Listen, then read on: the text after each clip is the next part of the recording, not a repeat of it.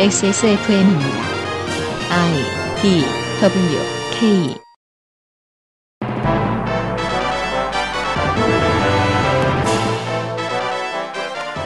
그것은 알기 싫다. 특별 기획 22 국정감사 기록실 외교통일위원회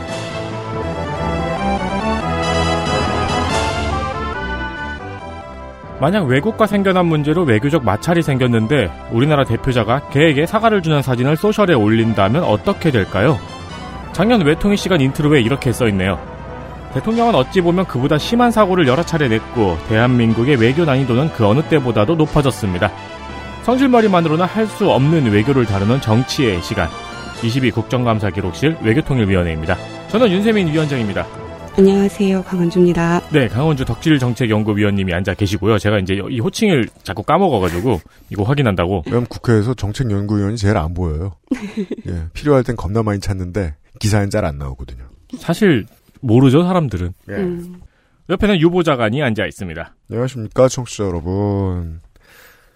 사람은 본능적으로 삶의 무게를 무겁게 받아들일 줄 알고 저는 타인의 삶에 대해서도 마찬가지의 태도를 모두가 취할 줄 안다고 생각합니다. 사고 현장에서 사람들을 구하느라 최선을 다한 시민들의 모습을 많이 보셨을 거예요, 주초에. 경찰관, 소방관 여러분들께 감사하는 마음입니다. 이번 주에 요즘은 팟캐스트 시대 저희가 결방을 했습니다. 양해를 부탁드리겠습니다. 국정감사 기록실은 계속합니다. 잠시 후 시작하겠습니다. 오버뷰. 외교부와 통일부, 민주평통사무처의 2부 1처를 소관하는 외통위, 해외의 모든 영사관과 대사관, 코이카, 국제교류재단, 재외동포재단, 한아프리카재단, 북한 이탈 주민 지원재단, 남북교류협력지원협회가 감사 대상입니다. 10대 8이었던 민주당 국민의힘 배분이 12대 8로 변경. 외통위는 야당 비율이 더 늘어났습니다. 위원장 여당으로 옮겨갔습니다. 대구 달서 을 윤재옥, 민주당 간사 경기 안양 동안을 이재정, 국민의힘 감사 경북 경주 김석기, 비교섭 무소속 비례 김홍걸로 사실상 비교섭은 없습니다. 완벽 비건 맛집 비오는 날의 숲에서 도와주고 있는 22 국정감사 기록실 잠시 후 외교통일위원회 국정감사 이야기로 돌아오도록 하겠습니다. 진심이야. 난 전에 먹은 파스타가 그렇게 훌륭했던 이유가 삼채 뿌리와 세미드라이드 토마토라는 걸 알고 있어. 그런데 집에서 그걸 어떻게 만들지? 마트에서 3kg을 사와서 2.9kg을 버려가면서? 하지만 비 오는 날의 숲이 우리 집에 있다면 어떨까요? 완전히 신선한 식재료를 10분 만에 쉽게 내 손으로. 돈이 있어도 찾기 어려운 이 고급스러운 맛. 액세스몰의 첫 번째 밀키트. 완벽 비건 맛집. 비 오는 날의 숲을 만나보세요. 응? 근데 비건이 뭐죠?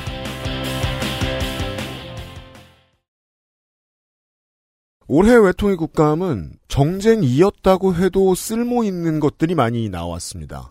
왜냐하면 헌정 사상 미국에게 가장 큰 결례를 저지른 여러 번 저지른 한 해였기도 하고 중국 눈치를 가장 많이 본 한 해였기도 해가지고 네. 정쟁 내용이 비교적 건강했습니다. 그것들을 돌아서 나머지를 전해드립니다. 그 내용들도 의미는 있습니다. 제가 장담을 드리는데요. 네. 저희가 오늘 말씀드린 이슈 중에서 어, 유엔 인권 이사국 낙선 이슈하고 음. IRA 이슈 두 가지 빼고는 여러분은 못 찾아요. 고난이도의 이야기들. 하지만 알려져 마땅한 것들입니다. 우선 현 정부 여당의 외곽들이 있죠. 다음 총선에서 공천받기 힘들어진 세력이 있습니다. 현 여당 내에서. 음, 그 세력이 가장 중요시했던 정책에 대한 이야기부터 시작하겠습니다. 이슈 하나 조선중앙TV의 저작권 국민의힘 하태경 북한 덕후 하태경 의원의 활약이 돋보이는 질의가 있었습니다. 어, 이게 깔 걸 다 까면서도 아무런 공격성이 없는 어휘입니다. 네. 북한 덕후. 바람처럼 지나가네요. 이건 마치 군국주의자를 밀덕이라고 부르는 것 같은 수준의. 북한 덕후 하태경 의원 허락했습니다. 유엔 안보리 결의안에 의한 대북 제재 차원의 북한의 자산 동결 단체 대상에 북한 선전선동부가 포함되어 있다고 합니다. 유엔 안보리 결의안 안에 네. 이 선전선동부 산하 기관에는 조선중앙TV가 있습니다. 음, 네. 한국의 방송사들은 남북경제문화협력재단, 약칭으로 경문협이라고 하는데요. 네. 여기랑 계약을 맺고 북한의 조선중앙TV 영상물 사용에 대한 저작권료를 지급하고 있습니다. 아, 이걸 저작권료를 내야 되는구나, 생각해보니까. 그쵸. 꽁으로 트는 건 더 이상하죠. 아, 그러네요. 경문협이 이 돈을 받아서 이제 공탁법에 의거해서 법원에 공탁을 하고 있습니다. 사실상 현재까지 북한의 저작권료로 지급한 건 없습니다. 공탁 걸려 있는 거죠. 2009년 4월 대북 제재 이후에 민간 부분의 대북 송금이 금지되면서 방송사들의 저작권료가 법원에 공탁이 되어 있고 이게 10년이 지나서 재공탁이 되어 있는 상태라고 해요. 네, 공탁은 10년 연한. 하태경 의원의 지적은 대북 대- 제재 대상에 대한 동결 정치를 하고 음. 이를 유엔에 보고를 해야 되는데 아직 이를 제대로 동결 조치도 안 하고 유엔에 보고도 안 했다라는 겁니다. 음. 지난 정부 5년 동안 동결 조치도 안 하고 뭐 했냐? 이렇게 이야기를 끝맺어야죠. 동결 조치에 관한 유엔 결의안이 2017년이었는데 그동안 손을 놓고 있었다. 그래서 진상 조사가 필요하다. 아, 진상조사도 필요하대요? 외교부가 유엔에 대해서 무식해서 그랬는지 다른 이유가 있었는지 조사해야 된다라는 지적이었습니다. 자, 이게 이제 지난 정권 외교부를 걸고 넘어지는 이야기입니다. 올 초여름에 지금도 물론 이슈화를 하려고 조선 동아는 엄청나게 문화 뭐 저 데일리안 이런 데는 엄청나게 노력을 하고 있습니다만은 어 월북 공무원 사망 사고에 대해서 네. 그리고 북한에서 도주하려고 했던 선상 살인마 네. 이 두 가지 사건에 대해서 사실상 문재인 정권 수사의 첫 깃발이었거든요. 이걸로 하자. 음. 근데 이 아이디어가 누구 머리에서 나왔던 건지 참 궁금했던 게 그 자체로 공안 정국을 떠올리게 만들 것이기 때문에 시민들의 그 여론에서의 우위를 차지하기 좀 힘든 건이었습니다. 지금도 20, 30대의 지지층은 여기에 움직이지 않아요. 그러니까 사실 지난 정권에서 국민의힘 측에서 재미를 봤던 건 북풍보다는 네. 내로남불이었죠. 네. 시민단체에 대한 공격. 음. 그래요. 이 기본적으로 억지란 말이에요. 네. 근데 팔릴 억지를 해야 될 거 아니에요. 그렇죠. 근데 팔리지도 않아요. 하태경 의원이 초여름에 온 방송사 나갈 때마다 마이크 들어올 때마다 팔다가 안 팔리니까 넘어갔거든요. 음. 근데 하태경 의원 선에서 또 다른 대북제재 동결 조치 이야기가 나온다는 데에서 저는 이런 아이디어를 갖게 되는 겁니다. 어? 혹시 최초의 공무원 살인 사건 요거 나왔을 때도 하태경 의원 어딘가 근처에서 아이디어가 나왔던 건 아닐까? 그- 그때는 아 근데 하태경 의원이 정권 초기에 되게 아 뭐라고 전화해야 되지? 많이 나오다가 네. 요즘 미디어 덕질을 하다가 네 네. 요즘 어느 순간부터 안 보이기 시작했잖아요. 네. 음, 그건 아무래도 이제 본인 공천이 위태위태하기 때문에 음. 다른 일들을 좀 많이 해야 되기 때문이기도 하고요. 그, 그, 요것도 생각해봐야죠. 방송은 요 얘기까지는 잘 못해요. 오피셜한 워딩으로는 좀 격이 떨어진다고 생각하는지. 어, 생각보다 많은 정치인들이 그 프로파간다를 만들어내는 동력, 그 원인을 질투에서 찾을 수 있거든요. 네. 예를 들면 뭐 김문수 위원장이나 안철수 의원 같은 사람들은 직접적으로 현재의 민주당 그리고 반개의 진보 세력에 가지고 있는 질투가 있습니다. 내가 쟤네들보다 못한 게 뭐야가 태도에서 종종 드러납니다. 음. 그거에 비하면 하태경 의원은 빨리 전향해서 그런 게 별로 없어요. 다만 너무 빨리 전향해서 전향하던 그 시절의 마인드에 좀 머물러 있는 것처럼 보입니다. 나이에 비해서 그런 느낌이 좀 들 때가 음. 많이 있어요. 사실 저는 하태경 의원 하면 알페스 금지법밖에 잘 생각이 안 나긴 합니다. 그러니까 그 얘기 되게, 한번 한적 없네요. 재밌는 건데 그거. 되게 신기한 캐릭터예요. 보, 보면 볼수록. 펜코 유착도가 가장 높은 정치인이죠. 사실 좀 진지하게 알페스는 안 되면 나페스는 되는 거냐. 그렇죠. 사실 이 질의를 들으면서 저의 궁금증은 좀 다른 곳에 있었습니다. 뭡니까? 통일부 국정감사에서 나온 얘기인데요. 네. 업무 보고에서 통일부는 북한 방송의 개방을 추진하고 있다고 밝혔습니다. 이게 중요합니다. 통일부는 단기간 내에 남북 상호 개방이 어려운 현실을 고려해서 우리가 먼저 북한 방송 개방을 추진하면서 상호 개방과 소통을 위한 교류 노력을 지속하겠다고 밝혔습니다. 그 유엔 안보리고 뭐고 동결 조치고 뭐고. 예. 그러니까 이제 하태경 의원이 이미 홍콩 위성 방송을 통해서 북한 방송을 볼 수 있는데 굳이 개방을 추진하는 의미가 무엇인가라고 물었고요. 음. 장관은 위성을 통하지 않고 일반 수시기로 편하게 볼 수 있게 하는 것도 하나의 진전된 조치가 될 수 있다면서 말만 놓고 보면 100번 옳은 말입니다. 네, 접근 가능성을 인정하느냐 안 하느냐의 상징적인 의미가 있다고 강조했습니다. 그거를 그러면 제가 리모컨을 돌려서 볼 수 있다는 네. 얘기겠죠? 예. 그렇죠. 우리가 정권의 오피셜한 워딩으로 들어본 말들 중에서는 가장 진보적인 통일 정책입니다. 어, 그렇죠. 네. 아니, 그러니까 굉장히 심, 좀 놀라운 업무 보고였어요. 이거는 통일 정책이기도 하고 동시에 방공 정책이기도 한게 네. 어쨌든 간에 평가와 논의를 시민들한테 맡기겠다는 음. 거잖아요. 네. 그래서 이제 인터넷을 통한 북한의 미디어 개방도 추진하는가라는 하의원의 질의에는 음. 양방향성이 있는 부분은 조심스럽다고 답했습니다. 음. 아, 그치. 대화를 하면 안 되니까. 저 회합통신죄가 되겠죠? 네. 그러니까 뭐 저 북한 아프리카 TV 이런 데에서 별풍을 받는다거나 아, 그치. 별풍 댓글에 따른 소통을 열심히 한다거나 이건 또 얘기가 다르잖아요. 별풍은 아프리카 본사의 공탁이 되겠네요. 그러면 이거 사실 저도 자세히 설명드릴 수는 없습니다만 그러면 제일 재밌다고 먼저 달려갈 사람들은 아마 펜코 친구들일 거요. 네. 네. 아니 근데 어쨌든 간에 대화를 하는 거는 국부법 위반이기도 하니까. 네. 네.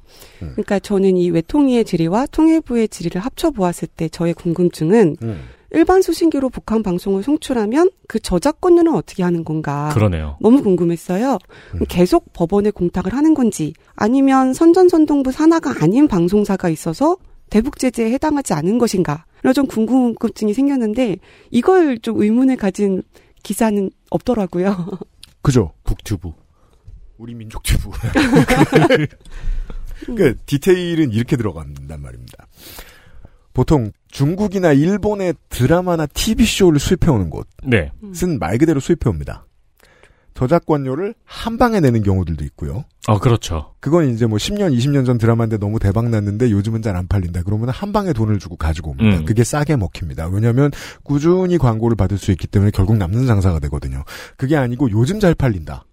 그런 물건이면 러닝 개런티로 들여옵니다. 아니면 그- 그쵸 연으로 주죠 아마. 네. 네. 연으로 계약을 해서. 요즘 들어 일본 드라마가 인기가 좀 별로 없으니까 바로 나오고 있는 일본 드라마가 우리나라 TV에 들어오지 못하는 이유이기도 해요. 비싸집니다. 러닝 개런티로 들어오면. 음. 네. 다만 그 둘 중에 하나 는 무조건 한다는 겁니다. 케이블 TV에 우리 민족 채널이 생겨요. 그러면 그건 KTV나 다문화 TV 이런 것처럼 아마 국정에서 돈이 나가는 방식으로 할 거예요. 그렇겠죠. 그렇다고 해도 민간하고 주고받아야 할 돈은 되게 많단 말입니다. 그 프로그램을 사와야 돼요. 여기서부터는 유엔의 제재에 완벽하게 위반합니다.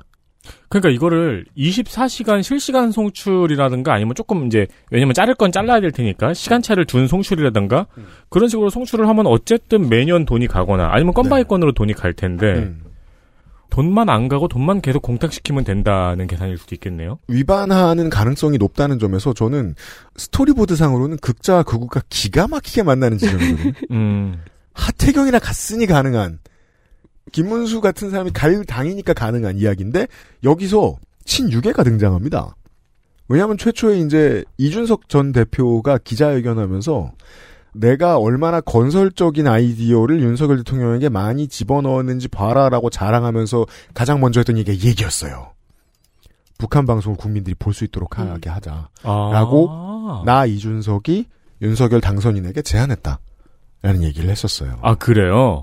친유계가 사이가 나쁘지 않았던 시절에 윤석열 대통령을 자신들의 아젠다를 세워줄 허수아비쯤으로 생각하고 정책들을 많이 밀어 넣어 주었을 때 그 중에는 북한 친화적인 정책들이 정말 많이 있었다는 겁니다. 이상한 건 그들이 다 쫓겨났는데 현 정부의 통일부는 그들이 준 아이디어 몇 가지를 하고 있다라는 겁니다. 그 점에서 정치적으로 열심히 극으로 가다가 극자로 돌변하는 지점들을 가지고 있는 정부다. 이 음, 정부가. 음. 이걸 말하지 않을 수가 없습니다. 어느 NL이 이거 싫어하겠어요? 그죠. 그죠. 우리 아까 저 녹음 들어가기 전에 덕질정책연구위원하고 중국 영화 얘기했단 말이에요. 건, 건군 시리즈? 건국 시리즈? 네. 예, 그 미친 quality의 국방 홍보 영화. 음. 감독 이름 누구다? 무간도가 만들었던 감독이 만든 건군 대업. 그러니까 건국 시리즈 중에 건군 대업이 있거든요. 그럼 누가 스파이예요? 아, 이건 그냥 인민해방군의 창설 과정을 다룬 어, 그러면 후난성 전투 뭐 이렇게 누가 음. 국민군 스파이예요? 영화 보세요 한번. 네. 아니 무관도만 봐서. 음, 아 무관도하고 전혀 다른 영화래요. 네. 결국 그 비슷한 어딘가로 가고 있지 않나. 나중에는 공산당 홍보도 해줄 기세예요. 저는 그런 것보다는 음. 사실 제 관심사는 이제 짤이 폭발을 하겠다. 어 그렇죠. 네. 음, 그 드라마 덕후들은 줄여서 부르잖아요. 미드, 뭐 중드. 그쵸. 근데 이 기- 북들 아니 조드. 조드 아, 조드, 조드 괜찮네. 조드는 슈퍼맨이랑 사이 안 좋은 사람 아니에요? 아, 조드 괜찮네.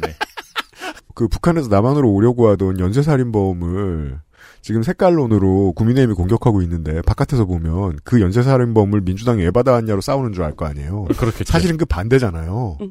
북한 연쇄살인범은 매우 소중하다잖아요. 국민의힘의 지금 태도는. 그런 식으로 바뀌고 있습니다. 이 사상 전쟁은요. 어, 그러네요. 북한 네. 드라마들이 텔레비전 연속극 해가지고 유튜브에 있네요. 네, 네. 있어요.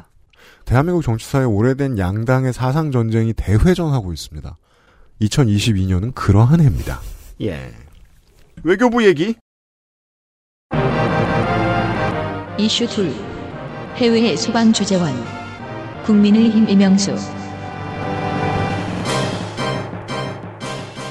네, 해외 여행 중에 중상을 당한 환자 이송에 대한 문제가 종종 일어납니다. 네. 가까이는 2018년에 그랜드 캐니언에서 추락해서 중상을 입은 대학생의 경우 음. 미국에서 병원비가 10억, 이, 이송비가 2억이 나왔다고 논란이 됐었죠. 미국이 그래요. 여러분들 지금 궁금하시면 그 애리조나주의 Street View만 구글 지도에서 보셔도 느끼실 수 있거든요. 아니 저렇게까지 긴급 의료가 부실한 나라가 뭐 저렇게 안전장치가 없어? 절벽에 안전장치 없는 게 태반이에요. 웃긴 게 안전장치가 한 10m 가다 끊겨요. 네, 그럼 사람들 그 위에 서가지고 사진 찍어요. 그 안전장치도 민영하겠죠. 음. 뭐 주에서 하는 건지 알수 없습니다. 예. 그리고 태국 수영장에서 중상을 당한 래퍼 KK의 사례도 있었습니다. 음. 그 외에도 사례는 많습니다. 네. 18년에는 필리핀에서 뇌손상 환자가 이송 중에 어, 장비 부족, 경험 부족으로 사망하기도 했고요. 게다가 해외 치료비가 너무 비싸죠. 그렇죠. 그리고 해외 의료 수준이 낮은 경우도 많아서 음. 국내로 빨리 이송해서 치료를 하는 게 보통 항상 중요한 관점입니다. 네. 만약에 뭐 이제 다치신 분이 뭐 의식이 없다 이랬을 때는 국내의 가족들한테 뭐 국내의 지인들한테 물어보잖아요. 그럼 그 사람들 다 똑같은 반응합니다. 빨리 국내에 들어와서 치료받는 게 맞겠다. 그렇죠. 라고요. 음. 아마 현재 한인 단체의 도움이 많을 거예요. 아, 현재까지는. 보통 절대적입니다. 그렇습니다. 이렇게 말하면 1년에 한두 명 일어나는 일 같은데 팬데믹 전인 2018년에 재외국민 환자 이송수가 1015명이었습니다. 대한민국은 디아스포라의 나라예요. 네. 많이 돌아다닙니다. 게다가 돈도 많잖아요, 다들. 디아스포라의 경우는 조금 다르죠? 음, 그러니까 제 말씀은 많이 돌아다닌다. 아, 그렇죠. 예, 네. 이 민족은. 음. 그리고 나서 팬데믹이 오자 해외에 있는 우리 국민 환자의 보호와 이송의 중요성이 다시 한번 부각이 된 거죠. 그렇죠. 네. 전 정부 표 이걸로 받았죠. 네. 예. 그래서 작년에도 국무조정실에서 해외 환자 이송 보호 체계를 강화하기도 했습니다. 음. 국무조정실의 작년 보도 자료를 한번 찾아봤어요. 네. 이 나름 디테일합니다. 음. 현재 외국에서 뭔가 의료 상황이 생겼을 때 현지 영사에서 통역 지원을 하고 있거든요. 음. 근데 의료 통역은 또 다른 영역이잖아요. 매우 그렇습니다. 그래서 소방청하고 삼자 통화를 해서 통역을 지원합니다. 음. 한국에 있는 소방청하고 원격으로 이제 이것만 번역해줄, 통역해줄 전문가들이 다 배치돼 있는 거군요, 국내에. 그렇습니다. 네. 그 저기 저기 저기 외교부로 파견이 나가 있대요. 음. 한국 외교부로. 음. 게다가 외국에서 환자 이송을 위해서 필요한 서류나 현지 주치 소견서 등등이 필요한데 음. 이것도 지원을 하고 음. 그리고 이송을 생각해 보면은 구급 네. 환자의 경우 현지 구급차가 현지 공항 활주로로 바로 돌아가서 음. 거기서 준비된 비행기로 돌아가서 음. 비행기가 한국에 도착하면은 역시 구급자가 활주로에서 대기하고 있다가 바로 병원으로 이송이 돼야 되잖아요. 음. 이거는 국내뿐 아니고 현지의 지원도 필요한 사안이죠. 그렇습니다. 이걸 잘 해낸 적도 있다는 겁니다, 대한민국이. 그렇습니다. 그래서 사실 환자 이송이라는 게 현지와 국내의 유기적인 협업이 필요한 거고 음. 챙겨야 될 것이 굉장히 많습니다. 일단 네. 현지에서 어, 환자 이송을 하기 위해 띄어야 되는 서류도 굉장히 많고요. 그러니까 외교부가 그런 디테일을 챙겨야 하는 곳이라는 거예요. 네팔을 생각해 보자고요. 히말라야 등정하는 사람들 사이에서 그런 사고가 생겼다고 생각을 해 보자고요. 그러면은 제가 직업 이름은 모릅니다만은 매일같이 그 산에 올라갔다 내려갔다 하는 짐과 사람을 셰르파. 옮기시는 분들 있죠. 네. 그분들을 바로바로 그 긴급 상황에서 채용할 수 있는 동네의 이장들하고 연결이 돼 있어야 되는 거예요. 그렇겠죠. 외교부가 해야 되는 일은 그런 일이 되는 겁니다. 그 셰르파 분들 코로나 때문에 등산객이 없어져가지고 에베레스트 음. 그래가지고 그냥 심심해서 무산소로 올라갔다 내려갔대요. 자기들끼리 이렇게 기념사진 찍고.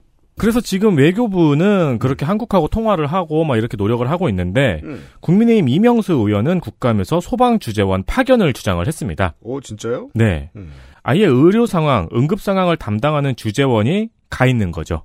좋은 일인데요. 당장 베트남의 경우 우리 국민 수만 20만 명이에요. 음. 그 연간 환자가 150명 정도 발생한다고 합니다.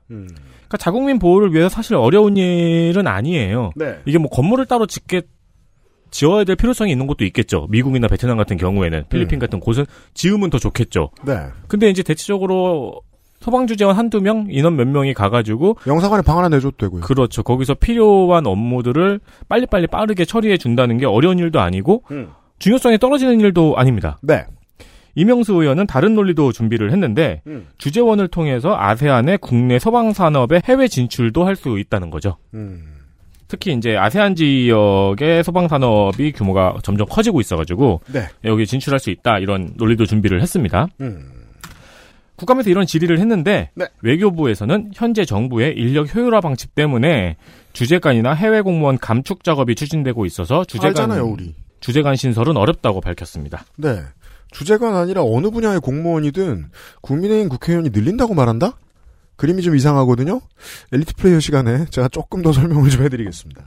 예. 이게 요즘 에 코로나 때문에 해외 나가시는 분들 굉장히 많아진 것 같은데 이런 프로세스나 이런 것들은 좀 많이 알려졌으면 좋겠어요. 현지에서 어떤 사고를 당하거나 다쳤을 때 대비해서 네, 이거, 이거 되게 좋은 것 같아요. 소방 주재원 파견은. 그렇죠. 그 일본에서 응급 상황 생겼을 때 물론 안 해준 거고요. 네. 음. 예. 응급 상황 생겼을 때 대처 방법 막 이런 것도 한동안 공부를 한 적이 네. 있었거든요. 일본 가기 전에 네. 단점이 있어요. 뭔데요? 그거 이제 무서워서 그걸 열심히 공부했거든요. 음. 공부하다 보니까 못 가겠어요. 어, 저도 약간 비슷한 경험. 저도 네팔 갈 때 준비했는데 음. 주사도 맞고 막 이랬는데 음. 걱정되니까 현지에서도 몸을 사리게 되더라고요. 제가 올 초에 이제 휴가를 좀 길게 다녀와 봤잖아요. 그 변화가 좀 새로웠었어요. 그 예전보다 현지에 도착하자마자 영사관에서 보내는 문자가 더 길어졌어요. 어 맞아요. 게다가 내용이 없는 것도 아니에요. 그냥 잔소리가 아니고 되게 여러 가지 분야에서 긴급 상황의 전화번호를 알려줍니다. 그동안 많이 준비를 해놨다는 건데 현 정부의 정책 기조상으로는 지금 늘어난 서비스들이 줄어들 가능성은 높습니다. 예. 북한 이탈 주민 이슈 셋 이주민 적은 정책의 성격 민주당 김상희 북한 이탈 주민이 이제 우리나라에 도착하면 국정원 산하 임시보호시설에서 합동신분 조사를 받죠. 그렇죠. 그리고 이후에 통일부 산하 북한 이탈 주민 정착지원사무소 일명 이제 하나원이라고 부르는 곳에서 3개월 동안 사회 적응 교육을 받게 됩니다. 네. 김상희 의원의 보도 자료였는데요. 음. 이 하나원에서 이제 교육 자료가 있을 거 아니에요. 음. 근데 이 교육 자료에 북한 주민에 대한 좀 비하 표현이 담겨져 있고 네. 그런데 이제 2007년 1월에 초판 인쇄되고 2011년 5월에 개정이 됐으나 음.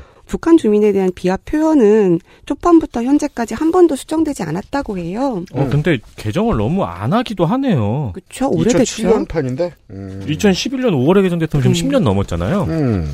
맞춤법도 그렇게 바뀌었겠네. 그러니까. 근데 이제 그 내용들을 좀 살펴보면 북한 말은 인내심이 필요할 정도로 신경이 쓰인다. 그 결과 무슨 말을 하는지 내용을 파악할 수 없게 된다. 등의 표현이 담겨 있습니다. 어, 이건 제가 정선 사람이 예천 사람에 대해 하는 말을 들어본 적이 있는데, 아까 제가 드리고 싶은 말씀이 뭐냐면, 공적인 문서에서는 어디에도 쓰여서는 안 되는 말이다. 음, 예. 그래서 이제 김상희 의원 역시 이 다른 문화를 경험해온 이 북한 이탈 주민분들에게 남한 사회에 대한 정보가 충분히 제공되어야 되는 건 맞는데 듣기 편한 북한말 이 아닌 표준어를 구사하도록 하고 사투리를 숨겨야 원활한 소통이 가능하다고 일방적으로 주장하는 것은 혐오이자 폭력 이다라고 지적을 했고요. 하나원은 남북 주민 간 편견과 갈등을 오히려 증폭시키고 탈북민을 위축시키는 교육 행태를 당장 멈춰야 한다고 지적했습니다. 네. 아니 근데 이렇게 정신 나간 교육을 하는 사람이 있는 것도 아니고 아예 자료에 이렇게 써 있었다는 거는 놀라운 일이네요. 그, 그렇다면 커뮤니티의 건강을 위해서는, 하나원보다는 TV조선이나 채널A가 훨씬 낫다는 거 아니에요? 도움이 된다는 거예요. 그 그렇겠죠. 예. 통일부가 이에 대해서 이제 일종의 보도 해명 자료라고 할까요? 음. 입장 자료를 냈는데요. 하나원의 이제 언어 생활 교재에는 북한 주민과의 갈등을 야기하거나 북한 사투리를 비하하는 내용이 없다라고 하면서 하나원 언어 교육의 목적은 남한 주민과 오해 없이 원활한 소통을 하는 데 있으며 이를 위해 발음, 억양 교정 등 실제 남한 사회에서 어려움을 덜어주기 위한 내용을 중점적으로 다루고 있다고 해명했습니다. 여기에서 시인한 것과 다름이 없습니다. 발음과 억양 교정이 왜 필요해요? 음, 뭐 다만 교재 기술상 오해가 생길 수 있는 표현이 있는지는 계속 검토 반영해 나갈 예정이라고 이게- 합니다. 이게 참 원칙과 현실에 괴리된 부분인 것 같아요. 이제 방금 유피님은 왜 필요하냐는 말씀을 하셨는데 음. 원칙적으로는 저도 그게 맞다고 생각을 해요. 음. 실상 북한 주민이 우리나라에 와서 정착을 할 때 어투 때문에 혐오 범죄나 차별을 받는 일이 많이 있다면은 음. 먼저 와서 정책된 탈북민들은 그걸 고치라고 제일 먼저 이야기할 거 아니에요. 맞아요. 좀더 네. 들어보죠. 그럼에도 이제 고, 그런 내용들은 뭐 일견 공감이 가긴 하는데 교재 표현이 좀 과하다는 거죠. 음. 공적인 자리에서 사투리로 말하게 되면 상대방에게 내용을 전달하는데 방해가 될 수도 있다. 청자의 입장에서는 사투리 억양에 관심을 둘 수밖에 없으며 사투리 억양에 관심을 두게 되면 화제의 의도를 놓칠 수밖에 없기 때문이다. 라고 쓰여 있는 거예요. 이에 의하면 한국에 사투리 쓰는 사람들에 대한 편견이나 차별 아닌가. 그렇죠. 그 국회의원들 중에도 북한 언양이나 발음을 가진 의원도 그럼요. 있고요. 그 정말 다양한 사투리가 존재하는 공간이 국회의원인들도 되게 많잖아요. 네. 사실 저는 이것 보도자료를 보면서 결혼이나 이제 노동으로 이주한 이제 인구 정책이 저는 다문화 정책이라는 생각보다 사실 한국은 동질화 정책이라는 생각이 좀 많이 들거든요. 네. 뭐 이런 비판도 많이 받고 있는데 사투리에 대한 이야기를 이렇게 쓰는 거는 좀 고쳐야 될 부분이라고 좀 생각을 해서 가져왔습니다. 이게 빨리 되는 문제는 아니고 되게 장기 과제인데 이렇게 생각해 보자고요. 이러이러하게 굴면 오해받으니까 네가 조심해야 돼라고 음. 어떤 종갓집에서 맏며느리가 그런 걸 가르쳐줬다. 그럼 그건 맏며느리가 폭력적인 건가요? 그 집안 전체가 폭력적인 거죠. 그렇죠. 그렇죠. 케바케가 있죠. 그 집안 전체가 폭력적인. 뒤집어 생각해 보자고요. 런던 말투를 가진 사람이 뉴욕에 와서 따돌림을 많이 당할까? 요하네스버그 말투를 다 가지고 있는 사람보다 따돌림을 덜 당할 거라고 생각해요. 음. 완전히 똑같은 영어 화자잖아요. 네. 그럼에도 불구하고 힘의 밸런스를 가감 없이 드러내는 건 비인간적이거든요. 그 점에서 인류는 아직 다 벗어나지 못했죠. 특히나 사투리를 대하는 방식. 이 문제에 대한 철학적인 고민이 우리 지지난주 어, 이상평론 시간에 나와 있습니다. 이렇게 다들 억압하다 보니까 가장 많이 억압하는 서울 사람들이 이 로컬을 가장 많이 잃어버렸다는 얘기였잖아요, 우리는. 이게 표준어라는 말에 서울 사람들이나 사투리를 안 쓰는 사람, 그러니까 서울 사람들이 무슨 자부심을 갖고 있는지 모르겠는데 음. 결국 모든 사람은 다 사투리를 쓰고 있는 거잖아요. 네. 학교 다닐 때 주관식 문제 항상 나오지 않았나요? 표준어의 3대 조건? 뭐요? 현대를 살고 있는 교양 있는 서울 사람들이 쓰는 말. 그게 아직도 아마 그게 그렇게 그것도 해체되는 게 좋, 그 정의도 네, 해체되는 그렇게 게 정의가 좋을 되어 거예요. 있을 요즘도 그렇게. 학교에서 가르치는지는 모르겠는데 저는 네. 그렇게 해서 시험 문제의 3대 조건 이렇게 배운 기억이 네. 있어요.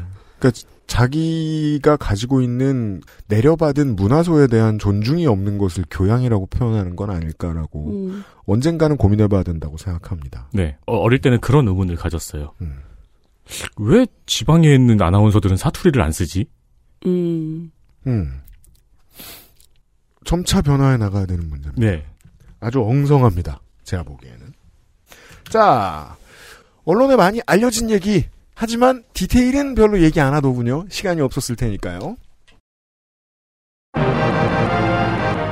이슈 넷 유엔 인권이사국 낙선 국민의힘 안철수 민주당 김경협 박정 황희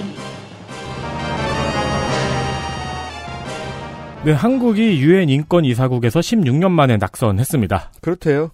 아시아에는 네 자리가 있었는데요. 음. 한국은 방글라데시, 몰디브, 베트남, 키르키스스탄에 이어서 5위를 해서 아, 그렇죠. 네, 낙선을 했습니다. 그죠. 사실 한국에만 살고 있는 이기적인 한국인의 입장에서 봤을 때는 여기서 납득 가는 상대는 키르키즈스탄밖에 없습니다. 저한테는. 네, 저는 키르키스스탄을 잘 몰라서 음, 네. 이 원인을 두고 양 당이 서로 문재인 정권 탓이다, 윤석열 정권 탓이다 싸움을 벌였습니다. 네, 이해해 줍니다. 그건.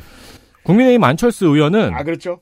북한 인권 결의안 공동제안국 불참과 대북 전단금지법 등의 사례를 들면서 문재인 정부에서 북한 인권 문제에 소홀한 탓이라고 했습니다. 아 뒤집어서 말하면 대북 전단을 막 살포하고 공안 정국이 조성되고 이랬으면 들었을 거라는 전제가 됩니다. 그렇죠. 네. 그러면서 윤석열 정부가 자유와 인권, 법치와 같은 인류 보편적 가치에 기반한 가치 외교를 지향하는데 아. 이번 선거 결과가 당분간 큰 부담으로 작용할 것 같다고 지적을 했는데 음. 윤석열 정부가 그런 걸 지향했는지는 난생 처음 듣는 소리네요. 뭐 세계 시민이 자유 자유 자유 뭐 가끔 말씀하시긴 합니다. 네. 사실 안철수 의원은 이거에 더해서 북한 정부가 이제 북한 인권 문제에 소극적이기 때문이었다고 막 이렇게 하면서 더불어서 북한 인권과 중국 인권을 외면해서는 안 된다라는 음? 목소리도 높였습니다. 어? 아, 진짜요? 아 그랬구나. 중국 인권은 또 뭐야? 아니 이거는 그런데 정반대의 사안 아닌가요? 아니 일단 홍콩의 입장을 대변하고 있고요. 대만과. 신장 신장 위구르 이야기일 텐데 이제 이런 안철수 의원의 공격에 민주당의 반격이 시작되었습니다. 좋습니다. 황희 의원은요. 내용도 없고 근거도 없는 이야기라고 하면서 현 정부와 외교부가 외교를 못했기 때문이라고 지적을 했습니다. 음. 박정 의원도 방글라데시나 몰디브가 북한 인권에 적극적이어서 인권이사의 이사구로 당선된 거냐라고 아, 물었죠. 정치인 워딩 잘해요. 네. 중국 인권 문제 역시 최근 유엔 인권 이사에서 이 신장 위구르 인권 침해 문제에 대해서 토론회 개최를 요구하는 투표가 있었다가 부결이 됐어요. 그럴만합니다. 네. 이제 중국은 한 표가 아니죠. 네. 수십 표죠. 그러니까 중국의 영향력이 큰 상황이었기 때문에 그런 거죠. 음. 그러니까 이제 중국 인권이란 이게 무슨 말이냐라고 이제 민주당에서 얘기를 한 겁니다. 너는 눈치도 없냐 이런 지적입니다. 사실 한국 정부는 당시에 미국과 유럽 연합 국가들하고 같이 신장 위구르 인권 침해 문제 토론회 개최에 찬성표를 던진 바 있다고 해요. 음, 옛날에요. 네. 이에 이제 김경업 의원도 가세를 했습니다. 윤석열 정부가 진영 외교만 강화하고 다자 외교가 악화되었다. 그렇기 때문에 뭐 여가부 폐지 이런 움직임들이 사실 인권국가 이미지가 쇠퇴되어서 이런 결과가 나온 거 아니냐라고 반박을 했습니다. 음, 외신 기자들이 들으면 이쪽이 좀 더 그럴 듯합니다. 네, 그래서 실제로 찾아보면 양당의 논지가 좀 의미가 없어요, 이 논쟁이. 음. 그렇다고 방글라데시, 몰디브, 베트남, 키르기스스탄이 우리나라보다 인권에 있어서 높은 지수를 가지고 있는가를 고려하면은 음. 그렇지 않기 때문이죠. 네. 뭘 기준으로 인권을 잴수 있는가의 논쟁이 있긴 한데 음. Freedom House가 출판하고 있는 국민 자유 지수라는 걸 보면은 이게 네. 그래도 전 세계에선 조금 신뢰 있는 지수더라고요. 음. 100점 만점이에요. 음. 100점 만점에 한국이 83점, 음. 방글라데시가 39점, 몰디브가 40점, 키르키스스탄이 39점인 것만 봐도 알 수 있죠. 음. 그리고 미국의 자유주의 싱크탱크, 완전 보수 싱크탱크인 음. 케이토 연구소가 작년에 내놓은 세계 인권 지수에서도 한국은 31위, 방글라데시는 142위, 음. 베트남은 134위로 우리나라랑 차이가 현격하거든요. 실제로 외교부에서도 음. 선거 전략의 실패라고 이야기를 했습니다. 디테일로 놓고 보면 이 얘기가 제일 맞는 얘기일 겁니다. 그러니까 외교부에서도 사실은 자인을 한 거예요. 아니 뭐 아주 오래된 고정관념이잖아요. 어, 한국인 말고 다른 심사위원들은 심사를 잘할 것이다. 그럴 리 없잖아요. 모든 건 로비의 문제입니다. 네. 기생충 로비하는데 돈이 얼마 많이 들어가는가 이런 뭐 보셨잖아요 기사. 기생충 로비는 레이스죠, 그게. 로비 레이스. 네. 어, 아카데미 로비는 엄청납니다. 네. 결국 상임이사국 자리도 로비력의 문제인데 그게 분산되었다라는 게 현장에서 할 수 있는 제일 올바른 표현이 아닌가 싶습니다. 그렇죠. 그걸 가지고 서로 정권의 인권 문제가 퇴색했다고 논란을 하는 게 굉장히 사실 국회의원도 알고 있을 거예요. 이 자리에 있는 국회의원들도. 네. 그러면서 눈 가리고 아웅을 하는 거죠. 음. 왜냐하면 군부 독재국인 수단도 음. 독재 국가인 에리트리아도 두테르테의 필리핀도 인권 이사국이거든요. 네. 그리고 안철수 의원이 이번에 푼수짓을 많이 했어요. 네. 그죠. 역시 입 벌리게 하면 음. 표를 떨어뜨리는 능력이 있습니다. 북한 인권 결의안의 문제라고 했잖아요. 음. 근데 북한 인권 결의안은 베트남도 키르키스스탄도 반대를 했어요. 음. 그리고 방글라데시와 몰디브는 기권했어요. 네. 그러니까 사실 찬성한 차이는 없습니다. 국가는 없어요. 음. 네. 외교부는 너무 많은 국제기구 선거에 입후보하면서 교섭력이 분산됐다고 이야기를 했습니다. 네, 그러니까 외교관들이 힘을 발휘할 만한 기회를 충분히 얻지 못했다. 힘이 분산되는 바람에. 그렇죠. 네. 그러니까 본인들의 실패를 자인을 한 겁니다. 음. 외교부 입장에서도 사실은 힘든 게 음. 실제 원인 분석을 냉정하게 해보면은 음. 이 신냉전 시대에서 중국의 파워가 너무 세졌잖아요. 네. 특히 어디서 세졌냐? 중국의 투자가 많은 아프리카나 제3세계 국가들과 중국과의 관계가 긴밀해졌거든요. 음. 현재 중국은 아프리카의 자원 독점 계약도 많이 따고 있고 그렇죠. 네.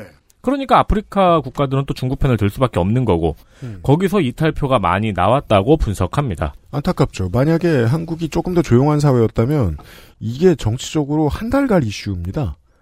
현 정부의 외교부가 현 정부가 가장 득을 많이 보고 있는 반중 정서 혐오에 대해서 경계의 메시지를 내놓은 거라고 해석해야 되기 때문입니다. 네. 네. 이게 사실은 이제 선거전에 있어서 로비 선거 운동의 실패라는 거의 거의 정설인 게 음. 이번 선거에서 이제 아세안이 베트남을 적극 지지를 했고 음. 중앙아시아는 키르키스탄을 좀 적극적으로 밀었다고 해요. 네. 구역별 표. 키르키스탄은 이제 중앙아시아에서 몇 안 되는 민주주의 국가라고 합니다. 이게 좀 묘한 게 키르키즈스탄은 위쪽의 시스템을 잘 만들어 놓고 아래쪽이 아직 호응을 하지 않는 정국을 가지고 있습니다. 남북의 지역 감정이 너무 세고 지역 부자들 뭐 이런 음. 사람들의 세가 너무 세단 말이에요. 근데 어 위에서는 시스템을 잘 만들어 놨습니다. 심지어는 이 나라는 보기 드물게 한 정당이 총선에서 과반 의석을 가져갈 수 없는 법이 있습니다. 와. 네. 그래서 무조건 연정을 하게 만들어 놓은 거예요. 웬만해서는 선거 결과로 독재가 안 나옵니다. 그러네요. 예. 개헌도 앵간해서 못 하겠네. 즉, 웬만한 정치 세력들은 메이저를 차지할 수 없게 되어 있거든요. 이거는 이제 보통은 이제 국제정세에서는 그렇게 얘기하죠. 신장 위구르와 카자흐 사이에 껴 있어요. 음. 두 개의 강대국이 여기에서 이해관계를 놓고 맞부딪히고 으르렁거릴 만한 곳은 아니라는 겁니다. 지형적으로 안전하달까요? 되게 아름다운 나라네요. 그러합니다. 이게 물도 많아요. 아까 계속 얘기했던 것처럼 사실은 이제 여러 군데의 선거를 출마를 하면서 선거에는 여기 선거에는 힘을 쏟지 않았던 거죠. 음, 뭐 방글라데시나 몰디브가 더 인권을 우선시하냐? 뭐 그러면 아니겠지만 음. 그렇다고 한국이 인권 이사국으로서의 책임과 역할을 제대로 해왔는가? 그동안 잘했나? 네. 그 사실 북한 인권 결의안에 대한 문제가 아니라 뭐 자유를 계속 반복하고 자유, 중국이나 러시아를 욕한다고 인권 외교가 되는 게 아니라는 거죠. 그렇죠. 만약에 한국이 차별금지법을 제정하고 뭐 노조법 ILO 기준 따르고 뭐 난민이나 이주 노동자에 대한 차별 수정 노력 뭐 이런 것들을 계속 해왔다면 아시아에서의 여론도 아 당연히 한국이 뭐 인권 해야지 이런 이미지가 있었을 거라는 거예요. 그 따라서 이거는 현 한국 정부의 잘못만이 아니라 이 여론을 주도한 한국 국민 전체의 잘못이라고 네. 보는 게 저는 가장 타당할 거라고 봐요. 아이에로 준수도 사실 온 기업과 경총과 언론의 절반이 다 뜯어 말렸잖아요. 음. 그 결과로 당시 전 정부도 앞으로 몇 발 못 나간 거 아닙니까? 그렇다면 여론을 만든 건 언론과 기업이기도 하지만 국민이기도 하거든요. 국민 전체의 책임입니다.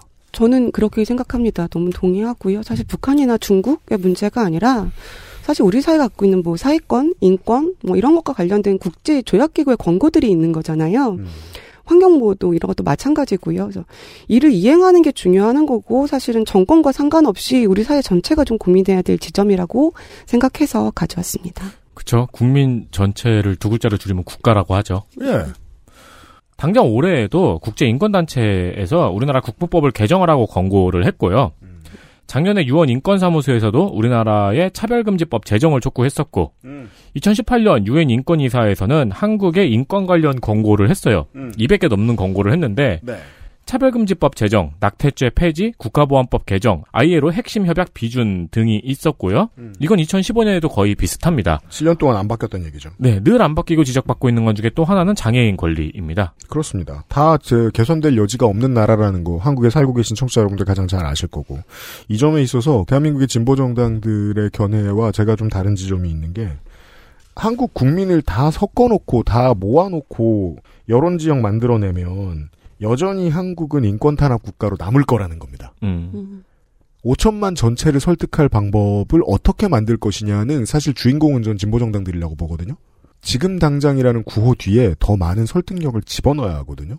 한국 국민들의 여론이 왜 이렇게 되는지에 대한 이해가 깊어야 하는데 그 점에 있어서 책임을 방기하고 있다. 음. 진보 정당들이 그 생각이 들어요.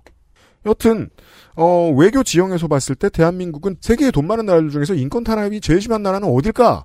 싱가포르일까 한국일까 구분 못하는 사람들도 많을 겁니다. 이슈 다섯 IRA와 노동조합 민주당 우상호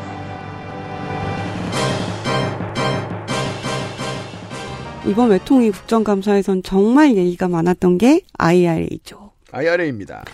정말 국정감사의 거의 대부분을 장식했다고 해도 과언이 아니었었던 네. 이 건에 대해서 대놓고 외교 실패. 네. 이 이제 관련해서 어떤 뭐 경과로 진행이 됐고 언제 알았냐 뭐 이런 내용들이 제일 많았는데요. 그 중에 박진 이제 외교부 장관이 답변을 한 내용 중에 이 법안의 세부 조항에 노조가 없는 기업의 제외 조항을 대한민국이 주도적으로 했다라는 취지의 발언을 했습니다. JDJ. 네. 우상호 의원이 주도적. 굉장히 좀내 귀를 의심했다. 음. 노조가 없는 기업에 대한 제외 조항이 대한민국으로 주도적으로 했다. 이렇게 말씀하신 거냐? 그 대- 한국의 대기업 중에 노조가 없는 기업이 있냐? 기아자, 현대 같은. 음. 그러니까 이제 이게 원래 이제 우상호 의원에 의하면 원래 이 법에 처음에 이제 미국 내라고 되어 있었는데 음. 캐나다가 항의를 해서 이제 북미가 된 거죠. 음. 그렇게 예외 조항을 만들었고 노동조합이 있는 기업 이었는데 이게 일본 로비 단체들에 의해서 집중적으로 로비를 했대요. 음. 일본 내 자동차 기업들은 이제 노조가 없는 기업들이 많아서 음. 이걸 제외하는 로비를 했고 그게 음. 통과가 된 거죠. 네. 그러니까 이제 우상호 의원은 내가 일본 관계자한테 들었다. 음. 그러니까 사실은 이 제외 노조에 관련한 제외 조항은 뭐 우리가 한 게 아니라 일본에 숟가락 얹은 거 아니냐. 우리가 진짜 주도적으로 한 거랑은 좀 다르다. 라고 상황- 지적을 한 겁니다. 상황 판단만 놓고 보면 우상호 의원의 해석이 더 맞을 것 같은 게 결국 직접적인 타격을 받은 회사는 현기 그룹인데 현대기아차 그룹인데 거긴 노조가 대한민국에서 제일 센 기업이에요. 그렇죠. 미국 공장엔 노조가 없다는 얘기를 하는 건가? 그러니까요. 무슨 말을 하는 건지 모르겠어요. 아니 근데 미국에 있는 다만 못해. 그러니까 이거 외교 외교 현장에서 이걸 주도할 이슈가 아니에요. 그렇죠. 우리나라 외교부 장관이 네. 현기차를 생각하면서 해야 되는데 현기차랑 상관없는 이슈잖아요. 그렇죠. 뭐하러? 박진 장관이 요 지적에 대해서 한국이 다 했다고는 제가 말씀드리지 않았다라고 한 발 물러섰습니다. 아니 주도적으로 했다며. 그러니까 이제 우상호 의원이 따지니까 아니 제가 다 했다고는 이렇게 그러니까 그런 주도가 있잖아요. 사무실에서 점심 먹자라고 말했어요. 네. 그러면은 나머지 사람들이 이제 메뉴를 골랐다고 치죠. 음. 제일 어려운 일은 누가 했죠? 메뉴 고른 사람들이 했죠. 네.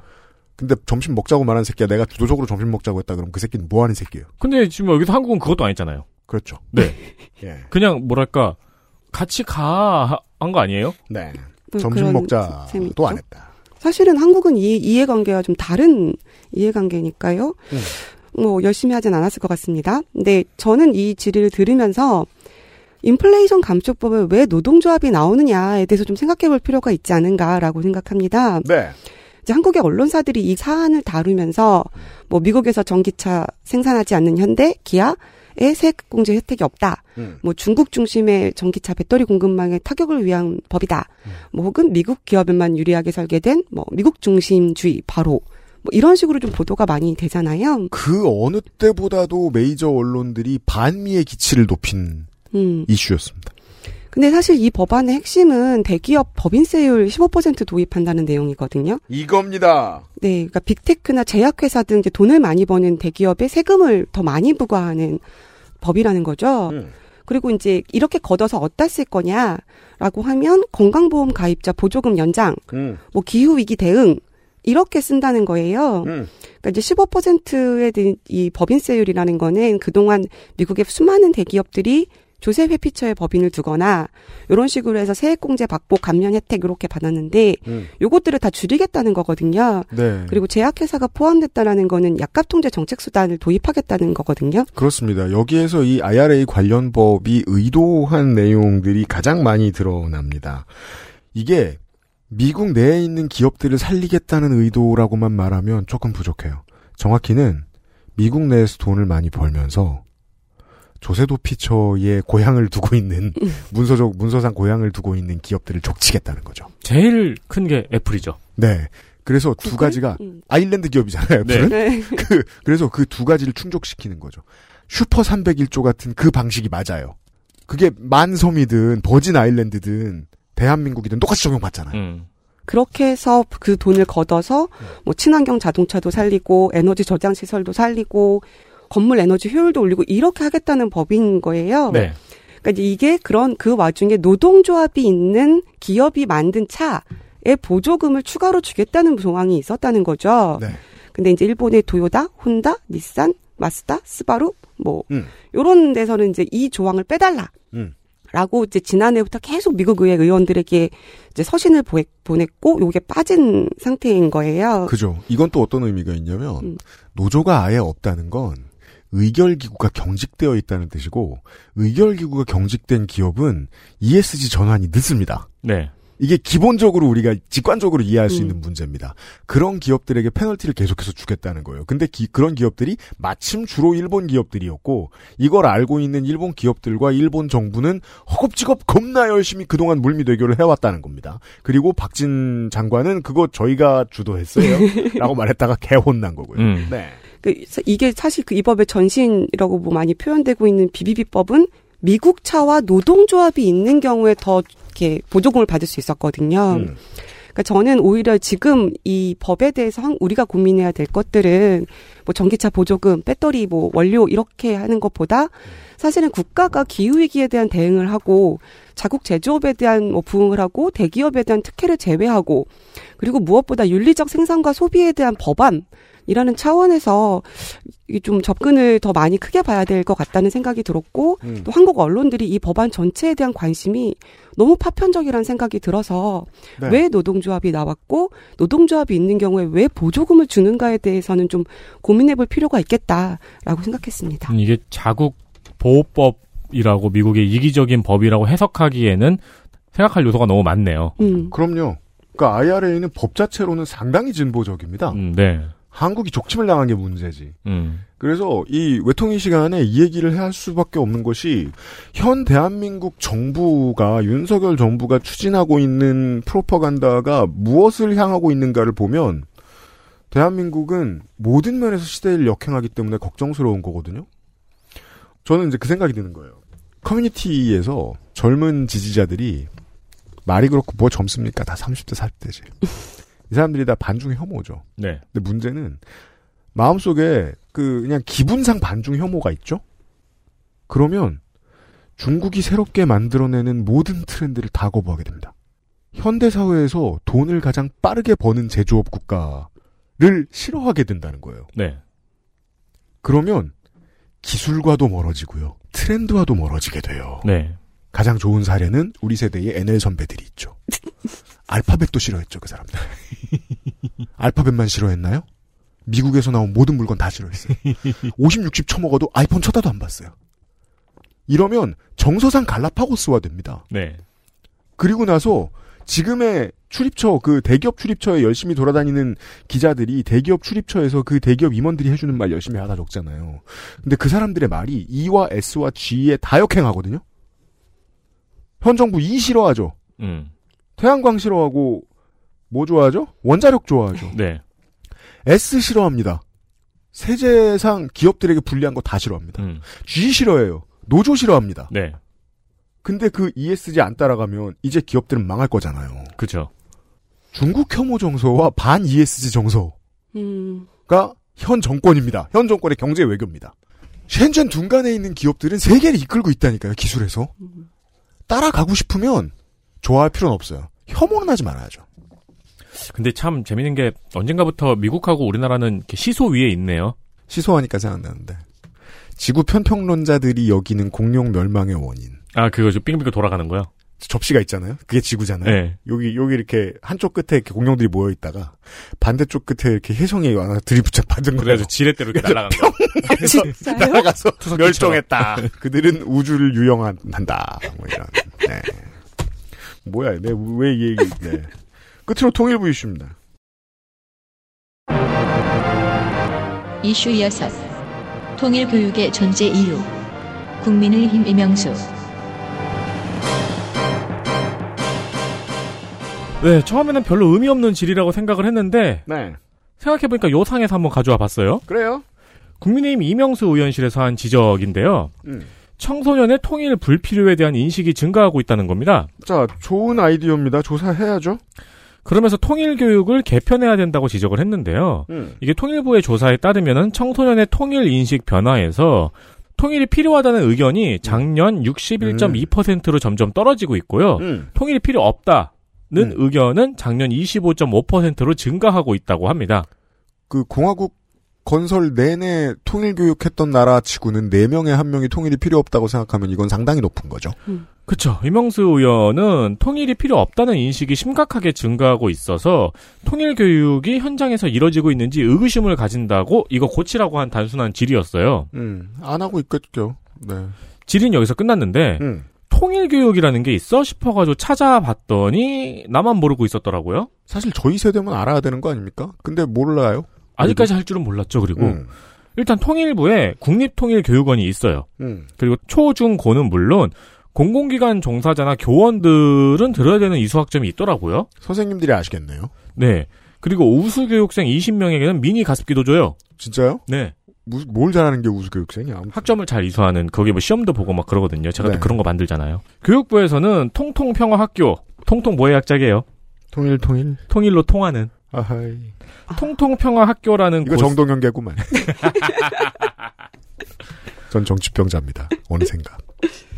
나는 팔로알토 생각난 거 보면 되게 힙스터네. 힙합은 끊었잖아. 나. 완전히 끊었어. 후유증도 없어. 통통평화학교라는 곳에서 통일교육 자료를 올리고 있어요. 네. 이 찾다 보니까 별걸 다 봤는데 음. 이 통일부 홈페이지에 인기, 인기 검색어 1위가 음. 통일 찬성 근거고 음. 2위가 통일 반대 근거더라고요. 재밌습니다. 왜냐면 이건 과제할 학생들이 들어와서 검색해 본 거죠. 뻔하죠. 그렇죠. 그렇죠. 그러니까 이런 걸 학교에서 과제로 낸다는 게 통일교육 과제겠죠. 음. 그럼 뭘 교육하는 거지 보려고 자료를 여러 개 제가 다운받아서 봤어요. 네. PPT는 제가 저잘 만들어요. 음. 이것저것 봤는데 역사 이야기도 하고 평화 통일을 향해 가야 된다는 방향의 교육입니다. 이해했어요. 이 통일 교육의 지향점이 평화 통일의 실현 의지 함양, 음. 통일 준비 역량 강화, 음. 민주 시민 의식 함양, 민족 공동체를 위한 노력이라고 하는데 음. 제가 궁금했던 건 이게 가르칠 문제인가 하는 생각이 들더라고요. 어, 중국에선 가르칠 문제예요. 아 중국에서는 체제 보장을 위해서 그렇게 해야죠. 그 제가 하고 싶은 얘기가 그거예요. 중국에서나 가르칠 문제예요, 이건.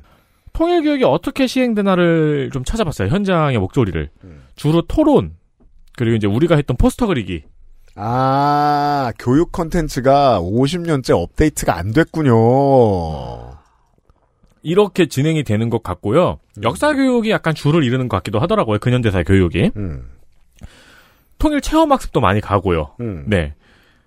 예전에 우리가 받은 반공 교육이 통일 교육의 형식으로 이어지고 있는가 봅니다. 그 거기에서 주적 이론만 빼놓고 나머지 틀은 다 낡은 그대로인가 보네요. 대신 이제 우리가 받은 것처럼 북계고는 나쁘다의 컨텐츠는 없긴 하더라고요. 아, 참 웃기네. 아니 뭐 며칠이나 할 필요 있어? 두 시간 앉아놓고 두 도시 이야기만 보여줘도 줄줄 울면서 나오겠구만. 거참 업데이트가 안 돼. 네. 그- 이런 거는 진짜 심각한 게 이 교육뿐이 아니라 우리나라 왜 이렇게 접경 지역에 가면 전망대 이런 네. 전시관들 있잖아요. 거기가 아직도 다 평화 교육이 아니라 안보 교육에 가까워요. 음. 전시물의 내용이나 전시 음. 구성물이 다 옛날에 이렇게 뭐 빨갱이 쳐들어와서 사람 죽이고 나쁜 음. 놈들 뭐 뿔 달린 괴물 거의 이 수준에 가까운 그런 너무 전- 낡았네요. 네 그런 것들이 여전히 너무 많아요. 그러니까 그게 뭐 가치관에 따라 누군가는 좋다고 생각할 수도 있는데 효율을 찾아야 될 거 아니에요. 효율을. 나 같으면 파주의 전망대에서는 개성에 맛있는 음식 소개해 놓겠네. 근데 뭐 다행히 제가 찾아본 자료에서는 그렇게 좀 이렇게 안보 교육에 잔인한 그런 부분은 없었어요. 네, 그건 네. 뺀것 같습니다. 민주정권이 몇 번 있었으니까요. 그렇죠. 음. 예, 사실 이명수 의원의 질의는 통계 하나 딸랑 들고 와서 질의를 한 거였는데 음, 실제 현장에서 목소리를 찾아보니까 음. 통일 교육이 좀 찬밥 신세인 것 같습니다. 그러니까요. 아무도 신경 안 써요. 네, 일단 많은 청소년들이 관심이 없다고 얘기를 했고요. 그럼요.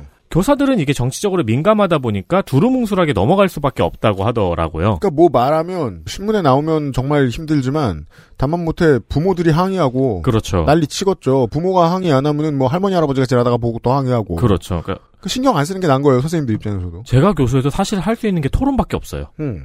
이게 정치적으로 조금 자유로우려면은. 토론도 자유롭게 하면 겁날 거요 선생님들이. 아, 너무 자유롭게. 하면. 그렇죠, 그렇죠. 네. 음. 이명수 의원은 통일교육을 개편해야 된다고 지적을 하고 예. 교육위에서 국민의힘 이태규 의원은 제가 문- 뭐라고 불렀죠 기억해 보세요. 아무짝에도 쓸모를 발견할 수 없는. 아직 발견하지 못한. 네. 문재인 정부 때 제작된 통일교육 자료가 북한을 미화하고 있다고 하는 등의 질의가 있었습니다. 아이고 그 하태경이랑 싸우세요 그거는. 아, 요거 없을까봐 얼마나 걱정했는지. 아니 그러면 북한 방송 개방되면 어떡하려고. 네. 개인적으로는 좀 민방위 교육 같은 느낌이 있더라고요. 아 네. 그 그게 낡아서 고쳐야 한다는 건 분명합니다. 네. 그리고 역사 사회 교과에 녹아들 수 있는 내용을 굳이 별도 교육으로 필요할까 싶은 생각도 듭니다. 음 저도요. 네. 근데 또 생각이 더 복잡해진 게 음. 제가 이거 교육자를 몇개 다운받아 봤다고 약간 경도됐는지 음.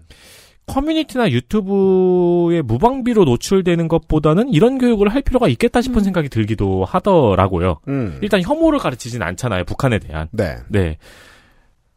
그리고 크게 보면은 또 사회적 논의를 국가가 통제하는 거 아닌가 싶은 생각도 들고 음. 어, 생각이 많아지고 좀 헷갈려서 가져와 봤습니다. 네.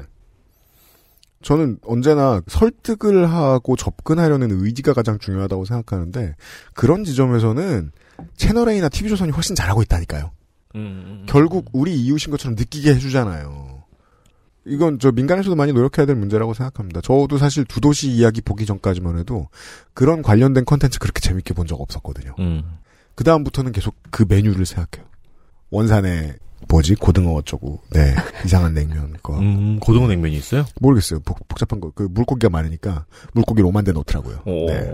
음. 저도 외국인들은 평양이나 이런 데 가볼 수 있는데 그런 것들이 왜 인스타그램이나 뭐 유튜브에 올라와 있는 경우도 음. 있잖아요. 아. 네. 네. 그런 건 굉장히 좀 호기심도 좀 생기고 네.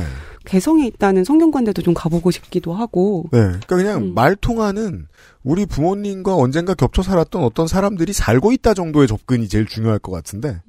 예. 그러니까 사실 요즘의 학생 세대들은 그런 의견이 많이 있다고 하더라고요. 좀 전 늙어서 이제 생각을 못했던 건데 음. 그냥 같은 말 쓰는 외국이라고 생각하고 살면 안 되냐 유럽처럼 네. 그런 의견이 있더라고요. 맞아요. 네. 그, 그래서 제가 맨날 그 얘기 한 겁니다. 통일이라는 말 대신 한반도 평화라는 말로 좀 바꿀 생각을 하면 어떨까. 음 네. 통일이 되면 그건 부산물이고.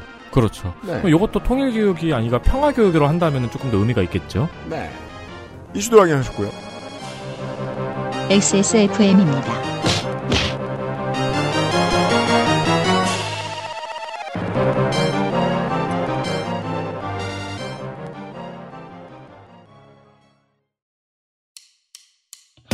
손님들은 이제 우리 집을 맛집으로 기억합니다. 액세스몰에서 비 오는 날의 숲을 만나보세요.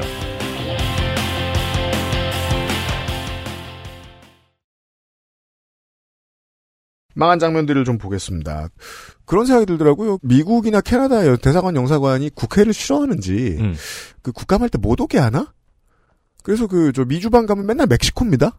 아니요 그거죠. LA도 갔어요. 그래요? 네네. 갔어요? LA도 하고 되게 오래간만에 대면 국감을 한 네. 걸 거예요. 그니까요. LA 잘 안 간다 그러더라고요. 네. 제일 어떻게 보면 비행기 타고 제일 가까운 게 LA인데 너무 많이 가서 재미없어서 그런가? 어, 자주 안 가더라고요. 아 네. 저희 순두부 질려서 저의 예상은 이제 대사관에서 싫어한다. 의원들이 오는 것을. 아니 자꾸 순두부 비싼 순두부 먹여야 되고 비, 아- 순두부 되게 비싸잖아. 아니 그건 모든 대사관이 다 싫어하지. 네, 그 멕시코 대사관이 힘이 없지 않나 이런 생각이 들었어요. 아무튼 멕시코 대사관에서 어, 미주방 감사가 있었는데 장면 하나. K 폴리싱 네 K의 남발이 좀 민망한 지가 꽤 됐죠. 그니까요. 네. 미국에선 K 남발하면은 제재 받습니다. 아, 네, 사실 어떤 단어든 정부가 쓰기 시작하면 시효가 끝난 겁니다. 그렇죠. 그 순간부터 정부랑 언론만 쓰는 단어가 되죠. 네, 사람들은 그냥 그러려니 하고요. 그래서 한국 문화 장사가 대단한 거예요. 정부가 그렇게 쓰는데도 아직 장사됩니다. 멕시코 국감입니다. 음, 멕시코 교민 밀집 지역에 CCTV를 설치하는 사업을 추진하고 있어요. 이건 이해돼요. 아, 이 사업은 좋은 사업 같더라고요. 음. 네. 요거 잘 하라고 국회의원들이 질의를 했습니다. 음. 이게 질의가 대충 끝나고 위원장이 K-pop, K-드라마처럼 K-policing policing. 이라는 말이 나올 수 있도록 해달라고 했는데 여기서 policing은 그 P O L I C I N G. police의 ING 네, 경찰이에요. 치안 경찰. 활동인데 네. 이거 누가 들어도 K 광택이잖아요. 그렇죠. 아니 물론 한국 시내의 업체들이 잘하긴 해요. 근데 광택은 그렇죠. 이거는 저기 문래동 가면 K 폴리싱이라고 안 해요. K 빠우. 그리고 또 북미 대륙 그 남서부가 광택으로 유명합니다. 아 그래요. 음. 왜냐하면 오래된 차들을 잘 관리하는 게 되게 중요한 문화잖아요. 그 어. 지역에. 음. 그렇잖아요. 우리 lowrider 많이 보고. 어, 그렇죠, 그렇죠, 그렇죠. 아직도 네 어디 가서 polishing 놀이를 하고 아 그럼 여기서는 K polishing 들이대면 안 되겠네요. 안 됩니다. 두 번째 장면은 어 태영호 의원 장면 둘. 북한 전문가이자 영국 전문가. 네 먼저 들어볼 게 있군요. 아, 네. 네 먼저 듣고 갈까요? 듣고 오겠습니다. 조금 깁니다. 저는 이번에 그 저 제가 잘 모르겠는지는 모르겠지만은 인터넷을 통해서 전 세계 다 뒤져봤는데 대한민국에 대해서는 장관도 감사하다고 인사했고 또 주한 영국 대사도 감사하다고 인사했습니다. 한 나라에 대해서 장관도 감사하다고 하고 또 현지 대사도 감사하다고 하고 이렇게 감사 인사를 거듭 표명한 나라가 있는가요? 대한민국 외에는 제가 알고 있는 건 없다고 저는 봅니다. 그래서 장관님께서 우리 대한민국처럼 이렇게 영국으로부터 두 번에 걸쳐서 연거푸 감사 인사를 받은 나라가 있는지 그거 좀 확인해서 저희 의원실로 좀 보내주시기를 바랍니다. 저는 좀 다르게 생각합니다. 우리나라는 분단 국가입니다. 그렇기 때문에 대통령의 경호 우전에서는 다른 나라 정상들과 완전히 다른 이런 우전과 경호를 우리는 수행합니다. 북한이 우리 대통령을 시하려고 얼마나 노력했습니까? 우리 미얀마에서 대통령 고의나 시당할 뻔했던 사건도 있지 않습니까?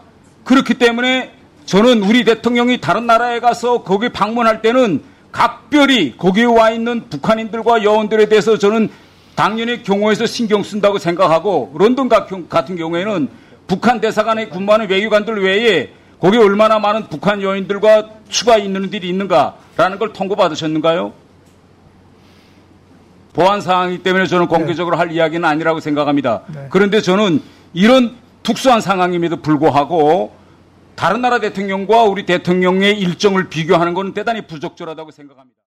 이게 이제 외통위 국정감사는 내내 조문외교와 외교 참사에 대한 논란이 계속 있었어요. 네. 맞아요. 거의 대부분 이제 질의보다는 신상 발언, 뭐 의사 진행 발언 이런 거 하면서 밥을 먹고 왔느니 왜 거기로 갔느니 그렇죠. 요런 얘기가 있었는데 사실 제가 요 가져온 게 음, 북한 전문가이자 영국 전문가인데 첫 번째는 두 군데 다 오래 있었습니다. 네. 첫 번째는 일단 이 대사가 좀 재밌었습니다. 전 세계 인터넷을 다 뒤져본 성실함에 일단 감동했습니다. 음, 이렇게 영국으로부터 영거푸 감사를 받은 나라가 있는가? 내가 전 세계를 다 찾아봤는데 없더라. 네.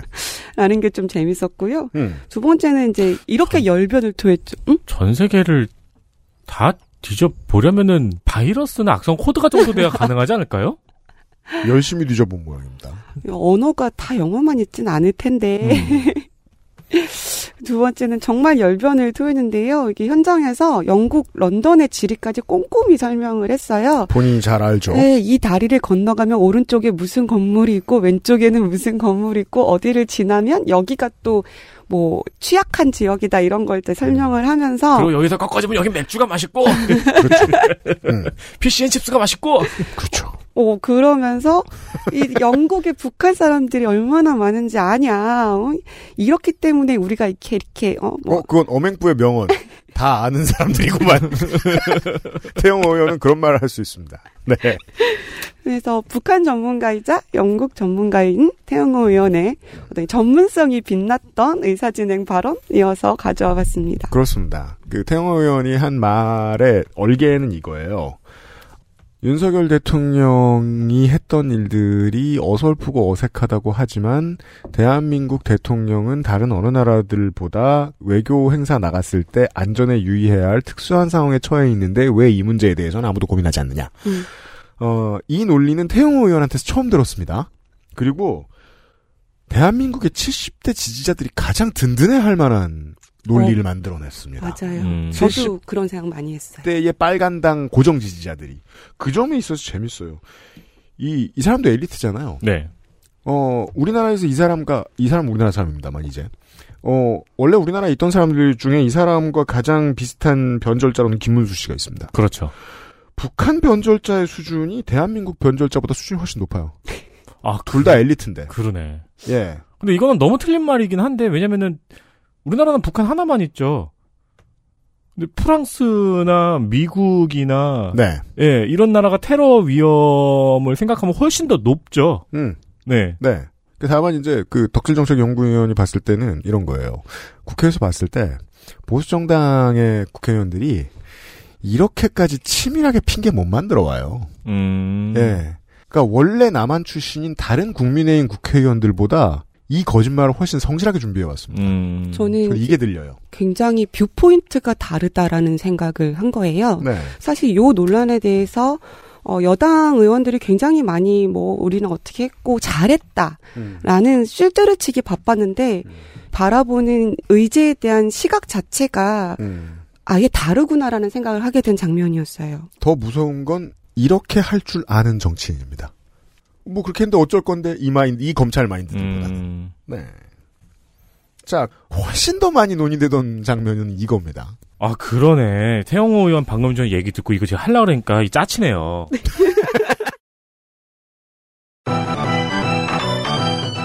장문 셋. 타지마할이 뭐길래 김정숙 여사의 인도 방문을 두고 국감 여기저기에서 질타가 있었어요. 네, 이 열심히 노래 불렀습니다. 국민의힘 의원들이. 네. 정진석, 정, 오타가 났어요. 정직선. 아, 원래 비대위원장을 직선으로 네, 뽑나요? 그죠. 원래는 뭐였더라? 정진석이죠. 지금 직선만 했다 망해가지고 당이 힘든데. 정진석 비대위원장은 당 소속의 국회의원들 전원에게 음. 김정숙 버킷리스트의 진실이라는 책 까지 돌렸어요. 야, 그 짧은 시기에 누가 책도 썼어요? 네, 누가 책을 썼더라고요. 그 책을 뭐 전원에게 돌렸대요. 감사원에서는 또 이 김정숙 여사의 인도 방문을 감사하겠다고 나섰죠? 맞아요. 네. 이 푼수들은 주 인도 대사관 국감에서도 네. 가서 이 얘기를 했어요. 미치겠습니다. 김정숙 여사의 타지마할 관광이 음. 인도 쪽 반응이나 시각은 어떠냐고 물어봤어요. 네. 원래 장재복 대사는 이 질의 전까지 인도에 진출한 한국 기업에 대해서 열심히 답변을 했거든요. 그럼요. 어, 근데 이제 국민의힘에서 이걸 질문하니까 음. 인도 정부는 전혀 반응이 없다고 답변했습니다. 그렇습니다. 열심히 공부하고 온 거예요. 어, 울, 울- 울고 계시네요. 참고로 아주반 소속 위원들은 10일에 뉴델리에 도착을 했고요. 음. 11일에 국감을 했고요. 네. 12일에는 타지마할을 방문하고 13일에 돌아왔습니다. 민주당이 이 김정숙 여사 타지마할 방문에 대해 인도 방문에 대한 별다른 논리를 만들어내고 있지 않는다. 그다지 많이 방어하지 않는다. 이건 캥기는 게 있어 그런 게 아니냐. 이거 약간 진실 공방이잖아요. 근데 실제로는요. 이걸 아무리 들여다봐도 그냥 의뢰하는 일이었기 때문이에요. 그리고 그런 것도 있어요. 그 어, 쓰지 않을 예비비를 책정해야 할 때가 있습니다. 음. 근데 쓰지 않을 예비비를 4억을 책정한 문제에 대해서 당시 정부에서 할 말이 별로 없는 것도 있습니다.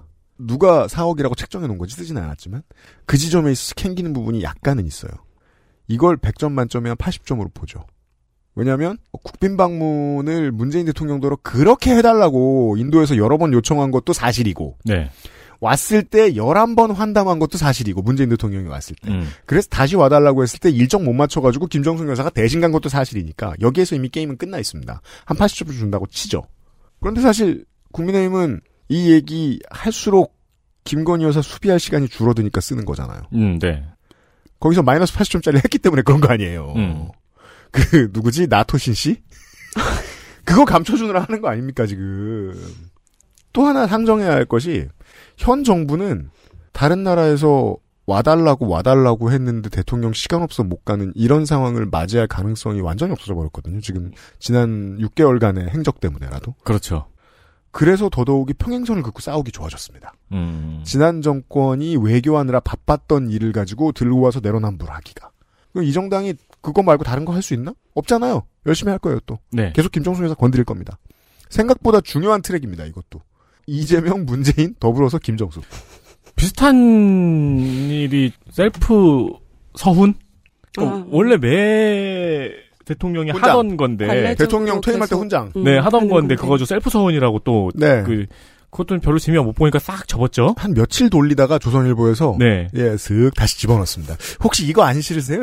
했다가 근데 이게 네. 이렇게 생각하면 웃긴데 제가 기억하기로 브라질에서 시우바 대통령이 탄핵됐던 이유가 네. 모든 정권에서 의뢰하던 일인데 따지고 보면 잘못된 거여서 그렇습니다. 그거 가지고 탄핵을 시켰던 거였거든요. 그거 한 몇 년 전에 저희가 정리해드린 적이 있어요. 네네 페트로브라스하고 관련된 비리였죠. 음. 근데 사실 의뢰하던 일이었던 네. 심각하게 생각해보면 또 거기까지 갑니다. 그렇죠. 저희가 지금 녹음하고 있는 이 시간에 브라질 결선 투표하는데 네. 여러분이 들으실 때는 결과 나왔겠네요. 저는 정말 긴장됩니다. 아 그러게요. 네. 외통의 엘리트 플레이어 확인하시고 접겠습니다. 외교통일위원회 엘리트 플레이어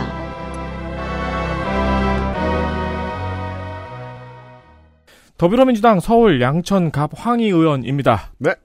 다양하고 중요한 의제들을 많이 다뤘습니다. 음. 특히 해외 교민들에 대해서 성의 있는 준비나 북한 이탈 주민들에 대해 관심 있는 질의가 많았습니다. 음. 근데 그 이번 외교부 국감을 쭉 보면은 네. 북한 이탈 주민에 대한 질의는 원래 국민의힘에서 많이 나와야 되는 거 아닐까요? 그죠. 어, 정신적으로 이 정당은 저 자유선진당의 후신이기 때문이죠. 원래 그런 거 합니다. 그 살인마 한 명 보호해야 됐다고 그렇게 핏대를 세웠잖아요. 네. 그럼 이미 들어와 있는 사람에 대해서는 왜 한마디도 안 해요? 실제로 관심이 없다는 반증이죠. 네. 저도 이분을 뽑았던 이유가 이것저것 준비를 많이 했어요. 그래서 음. 그 LA 총영사관 되게 오래간만에 대면 국감을 했는데 갔습니다, 이번에. 요 여기는 이제 미주중앙일보나 미주한국일보 같은 이제 한국계 언론들이 있잖아요. 한국계 언론들은 이제 자기들 나라 대사관 올 때 그 준비돼 있는 포맷이 하나 있습니다. 교민사회는 신경도 안 써. 여기서도 사실은 이제 한국 정치 공방의 동포사회는 뒷전 이렇게 네. 이제 질타를 했습니다. 네. 준비돼 있는 말입니다. 그래서 이번 국감을 전하는 미주중앙일보는 대박 진보더라고요. 어, 맞아요. 미주 한국일보, 미주 미주 중앙일보 우리나라 정치인 들 올 때 엄청 진보가 됩니다. 네. 음. 네.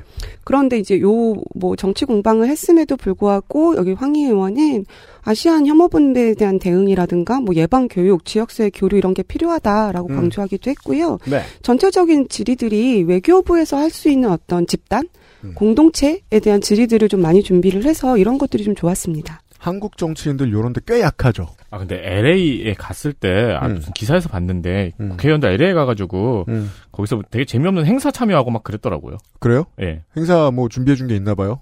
어, 한인회에서? 거기, 예, 동포에서 행사해가지고 거기 뭐 경찰도 참여하고 음. 국회의원들도 거기 참여하고 해가지고 음. 이렇게 되게 재미없어 보이는 행사 참여하고 막 그랬더라고요. 왜냐면은 저 카운티의 의원들 불러다가 행사할 때는 많은데 우리나라 의원들 올 일이 별로 없으니까. 네. 예, 한인의 입장에서도 열심히 하긴 해야죠. 네. 국민의힘 쿼터. 국민의힘 충남 아산 갑 이명수 의원입니다. 네. 이번 국감은 의원실에서 보도자료도 안 뿌려요. 좀 적습디다. 오, 거의 모든 의원실에서 보도자료 안 뿌리고 조금 나이 먹은 의원들은 뿌리더라고요. 예. 외통위 국감에서 혼자만 다른 시간대에 있는 것처럼 정쟁보다는 정책 질의를 준비했습니다. 네. 당이 나가는 방향을 별로 신경 쓰지 않는 눈치가 보입니다. 맞습니다. 약간 좀 뻔한 질의도 많이 있긴 했는데 자료들을 보고 있으면은 이게 당이고 뭐고 난 내 할 일 해야지 하고 질의를 준비한 느낌이 굉장히 커요. 음. 그래가지고 이게 올해 거 맞아라는 생각이 계속 드는데 올해 게 맞더라고요. 네. 이 사람이 이런 정치 지형을 좀 이야기를 할 필요가 있는 게요. 충청권의 보수 국회의원들이 원래 정쟁을 그다지 열심히 하지 않습니다. 그렇죠. 그러면 원래 정쟁 열심히 하는 사람들은 누구죠? 그 충청권에 있는데 그 사람들은 아, 농촌 지역의 도농복합 지역의 지역 보스들입니다. 네. 보통 충북 남부, 충북 동부 쪽에 상당히 많이 몰려 있습니다. 대부 둘이 지금 퇴장했죠. 퇴장한 상황이 이제 몇십 년 만에. 그렇습니다. 그 중에서도 아산은 도심 표심이 갑자기 너무 폭발적으로 늘어난 곳이라 여기만 지역 분위기가 좀 다르다고 봐야 됩니다. 함부로 빨간색 열심히 휘둘렀다가는 다음번에 당선 안 될 곳이 되었습니다. 네.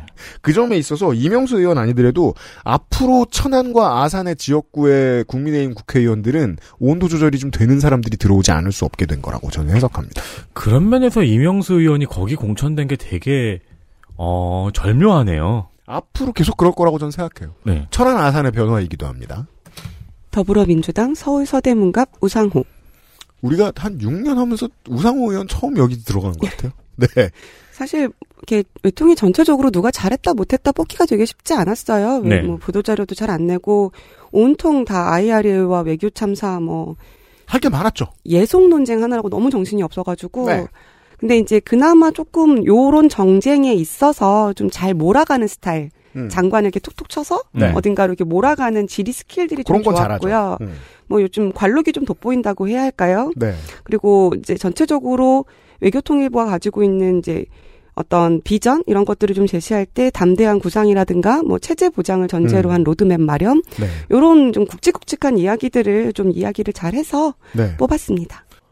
민주당의 정치인들이 너무나도 투철해서 진보 정당은 마음에 들지 않는 가치 대북관입니다. 이 지점에 있어서 민주당의 다선 국회의원들이 너무 중요해요. 그러니까 민주당의 입장에서는 DJ가 생각한 구상을 어떻게 흔들리지 않고 100년을 나가게 만들 것인가. 그 역할은 민주당의 다선 의원들이 중요한데 그 지점에서 우상호 의원이 외통위에서 역할을 해야 됩니다. 저는 우상호 우상호 의원 볼 때마다 느낀 게 몇 년 전, 한 10년 전에 아 이마 라인 위태위태하다고 생각을 했는데 음. 아직도 거기더라고요. 그리고 또- 또 우상호 의원 지역구에서는 또 다른 이슈가 있는데 나이가 우상호 의원보다 한참 많은 우상호의 25년 카, 24년 counter partner 이성헌 구청장이 한 지금 둘이서 이성헌 구청장이 2승 4패 뭐 이렇게 했을 겁니다. 네. 근데 최근에 연패가 쌓였어요. 그러자 체급을 낮춰서 구청장으로 가버렸죠. 음. 원래는 swing vote였어요. 서대문이. 근데 이제는 우상호 의원밖에 안 남았죠. 음. 네. 끝으로 더불어민주당 경기 파주 을 박정 의원입니다. 네.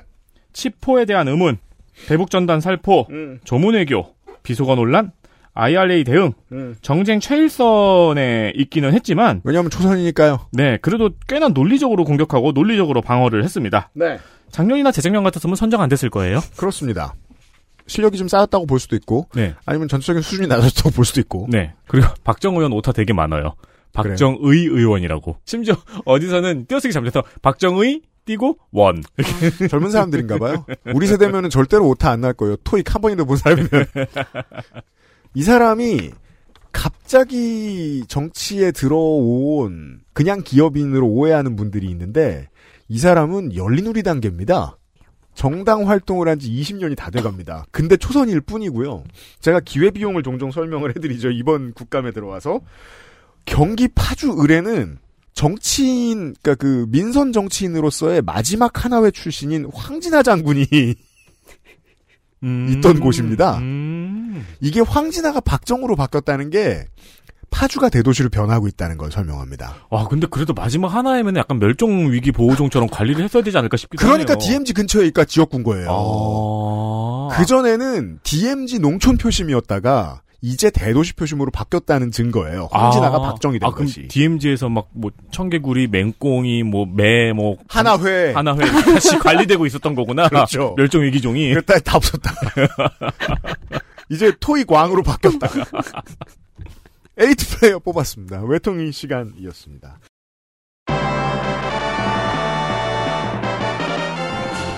내일 이 시간에 이제 종강 때 이제 여유 있게 맞춰서 하다 보니까 어, 여성가족위원회를 중간에 껴넣을 수 있게 됐네요. 네. 여성가족위원회 시간에서 인사드리도록 하겠습니다. 저희 물러 감겠습니다. 안녕히 계세요. 안녕히 계세요. 안녕히 계세요. XSFM입니다. I D W K